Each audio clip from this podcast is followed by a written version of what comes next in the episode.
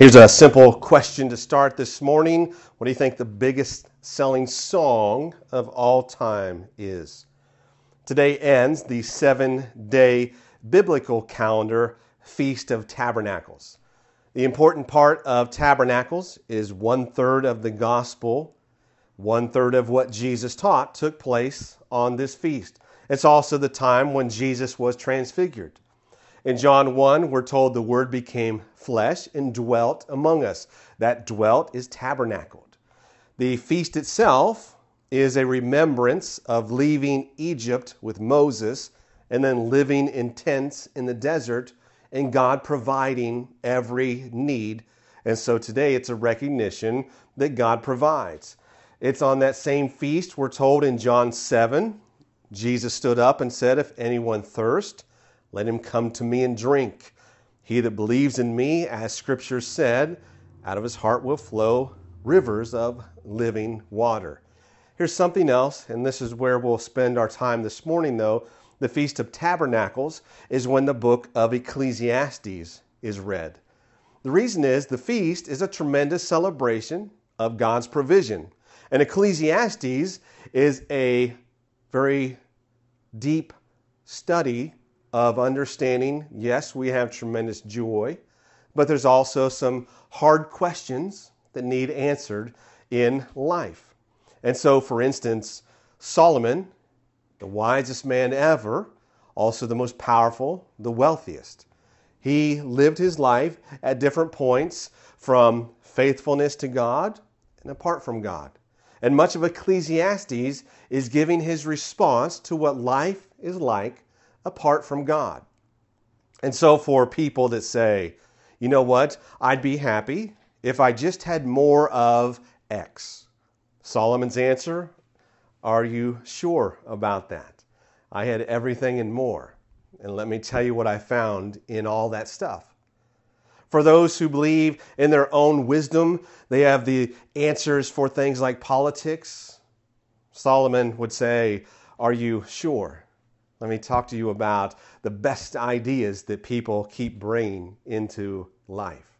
So, Ecclesiastes, a great book, not pessimistic like a lot of people think. It's a hard look at difficult questions from a perspective of faith and also from a perspective of looking at life through just human effort. So, Ecclesiastes chapter one, we'll just look at a couple verses here. Verse one and two, we're told this, the words of Solomon, "Vanity of vanities, saith the preacher, vanity of vanities, all is vanity." That term there, all is vanity, is a phrase he will use about thirty times in this book. It's not a negative phrase. Some translations have it as chasing the wind. It's a phrase that says, and we'll see the rest of the context, but it's a phrase that says, if you just try to get more, and it's all for selfish gain, you'll find it's like chasing the wind. You'll never have enough. Ruckman puts it like this very well. The melancholy refrain, all is vanity, is not Solomon's verdict on life in general, but only on the misguided human endeavor to treat the created world as an end in itself. Here's the second phrase Solomon uses over and over. What profit had a man in all his labor under the sun?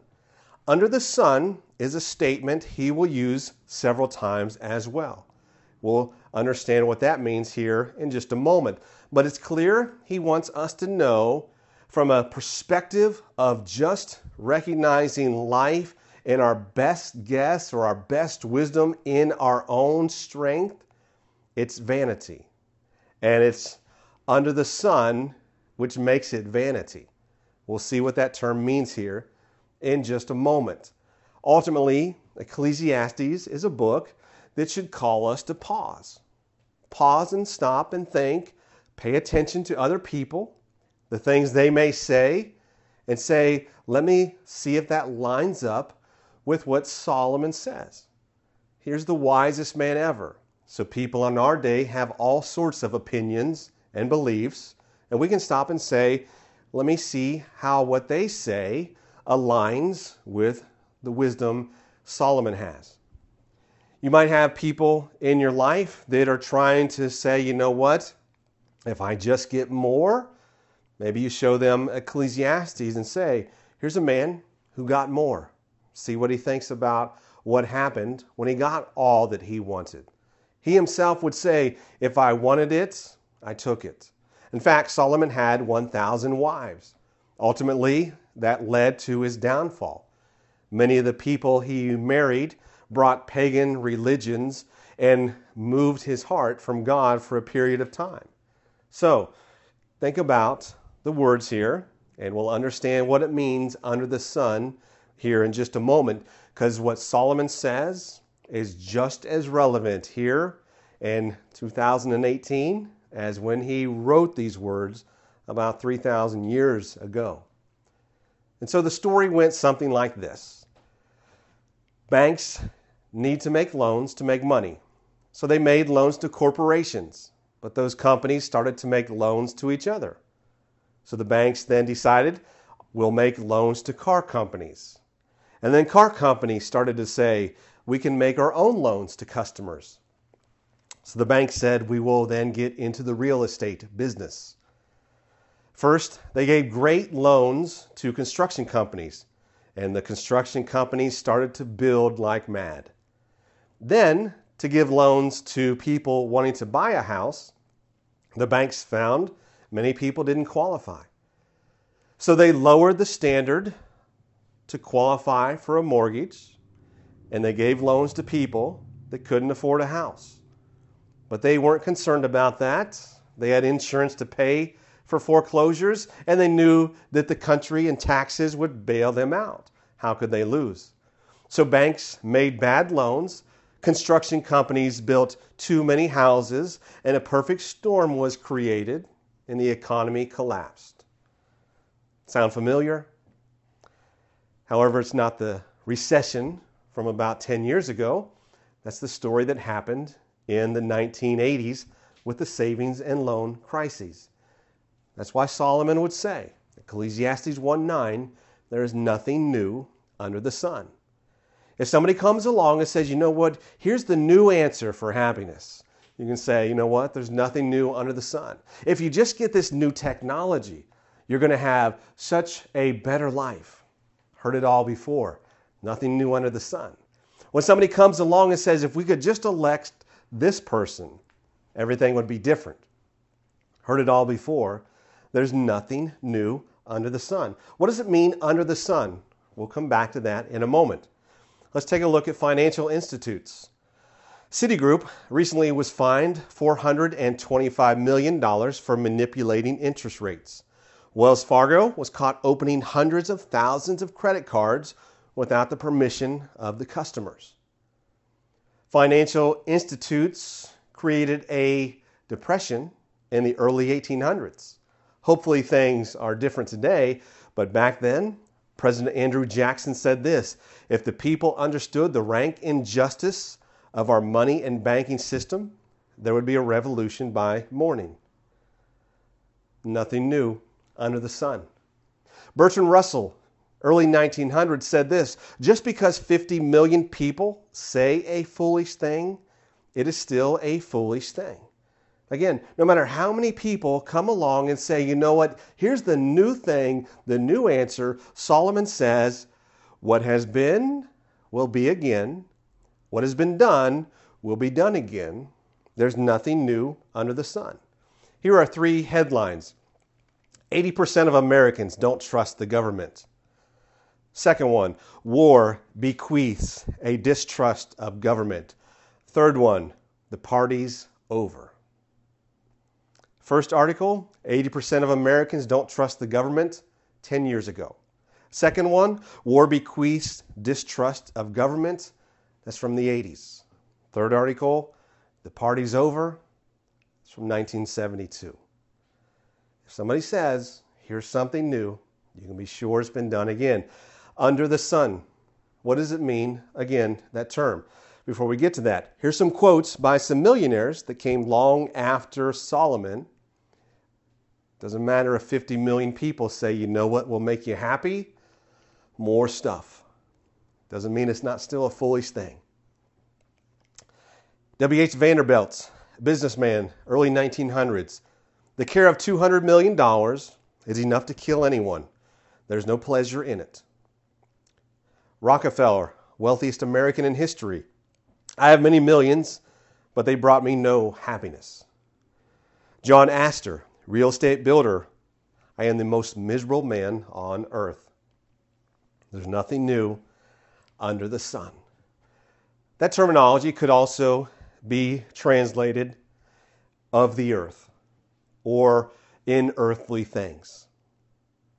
Jesus said we have joy unspeakable, full of glory.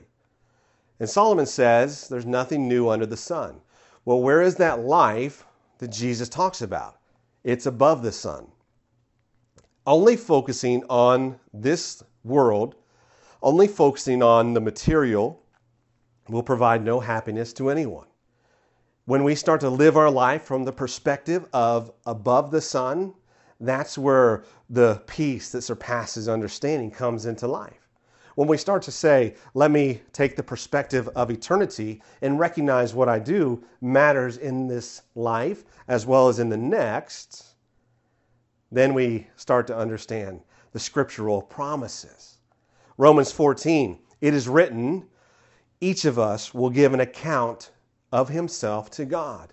When we stop and say, you know what, what I do under the sun, if I do it in honor to God, then it's not vanity, because it is either building for me a reward or a loss when I see him face to face. You see, you can work for a paycheck under the sun, that's vanity. Or you can work for a paycheck above the sun and see that you can do things financially to speak life where other people are hurting. As Toy Adamola said, every dollar God gives you has a divine assignment attached to it. Here's life under the sun. A few years ago, a family asked me to take their elder father, grandfather, to the Cleveland Clinic. They lived south of Columbus. We're not comfortable with Cleveland. So I said, sure. I took this man to the hospital, got him checked in, spent quite a bit of time helping him fill out paperwork. I didn't know this man. Suddenly he started to cry. I asked if I could help. And he was facing a surgery. And he said, you know, the surgery has made me think. I haven't been very kind to my children. I don't tell them I love them. I said, here's the great thing. When you recover from this, now that you know what needs to be done, you can do that. He went through the surgery, recovered, moved back home, lived his life a few more years, didn't see him again. One day, he passed away. We went to the funeral, and there his children, grown adults, said, you know, our dad did an okay job, but I can tell you, he never said, I love you. And I was able to tell them, you know, at the hospital, he did speak highly of you. I want you to know that. He said his love for you was sincere. But as I left the funeral, I thought, here's this man. He had a chance to do the right thing when he got better. He chose not to. That's the living life under the sun.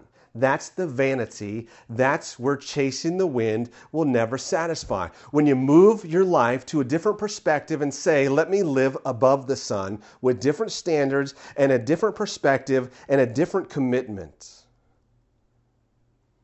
Interesting studies about history. Texas Tech, Texas Tech University asked people two questions. Who won the Civil War? And who did we gain independence from? They found about half the people couldn't answer that. American poll said this, thirty-eight percent of people did not know the national anthem is the Star-Spangled Banner. Interesting, though, is this. Before the test, eighty-nine percent said they could pass it with confidence.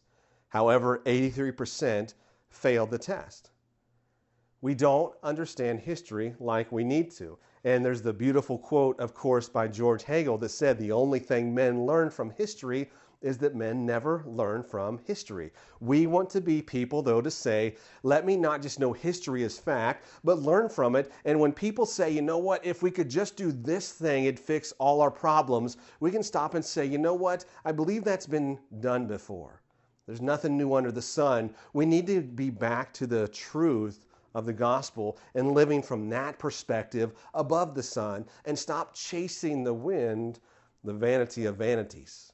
Ecclesiastes one eleven, there's no remembrance of former things. So, what song is the biggest, best-selling song of all time? The single is Bing Crosby, White Christmas. Imagine this, one hundred fifty million sales. The closest song doesn't come within a hundred million of that. Most songs sell a few thousand, some a few hundred thousand. You'll have very few reach the million or two million. This song, one hundred fifty million. Many people would probably think maybe it's the Beatles, or others will think, you know, it's the popular singer of my day. And again, the point is, we don't learn from history. There is no remembrance of former things. You know what will be remembered? Are the lives that you and I reach by showing the love of Christ and showing people how to live above the sun and not chasing vanity of vanity. Fascinating fact in history, five eighty-six B C, Solomon's temple was destroyed by Nebuchadnezzar. In seventy A D, the second temple destroyed by the Romans.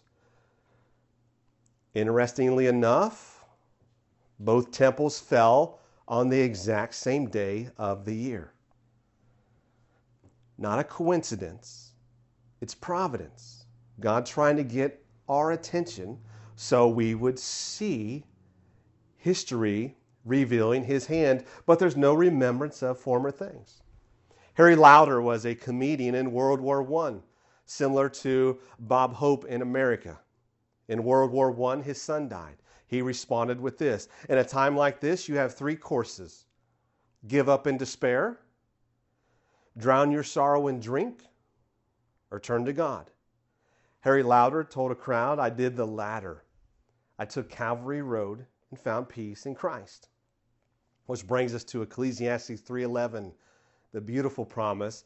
He has made everything beautiful in its time. He has set eternity in the human heart. If we but pay attention and learn from the past and live above the sun. I love this from Dorian Andri, a Japanese term he learned living overseas, mondainai. It simply means no problem, I'll figure it out. And he repeats this over and over daily because he believes his life is guided by faith, by a higher power. And so for us as well, as he talks about, when things don't make sense, mondainai, I'll figure it out. God is with me. When stress appears in life, mondainai, I'll figure it out. God is with me.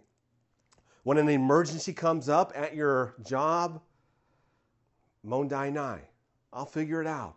There's nothing new under the sun. We've got all the answers in Christ, who is the life. And then we close with this, Ecclesiastes twelve thirteen. All has been heard. Here's the conclusion of the matter. Fear God and keep his commandments. I hope you see why Ecclesiastes is a beautiful book filled with answers by the dozens. It's not a book of pessimism. It's a book of a man who said, let me tell you, if you think the answers are in your own selfishness, own best efforts, own wants and needs, I've had everything. And apart from God, it's chasing the wind. And if you only live under the sun, earthly things on your mind, you'll never find happiness. But he said, here's the secret. Love God. Keep his commandments. And when you do that, you won't be chasing the wind. You'll be leaving a legacy and rewards in heaven. This is Marguerite Baranquist from Burundi, East Africa. Several years back, when the Tutsi and Hutu tribes had their conflict and countless lives were lost, one man took three of her aunts, killed them in front of her eyes. How did Marguerite respond? As a believer in Christ, keeping the commandments of God, understanding eternity in the heart. When the war was over, Marguerite opened an orphanage for children from both the Tutsi and Hutu tribes. She forgave the man who killed her aunt, went to prison to visit him. I love her quote. She says this, "Today, love is my vocation. Only vanity if we live life under the sun. If we live life above the sun, every moment takes on meaning. Every moment's a chance to celebrate the life we have, living water flowing out of us to be a blessing in other people's lives. Because the Word became flesh and tabernacled amongst us."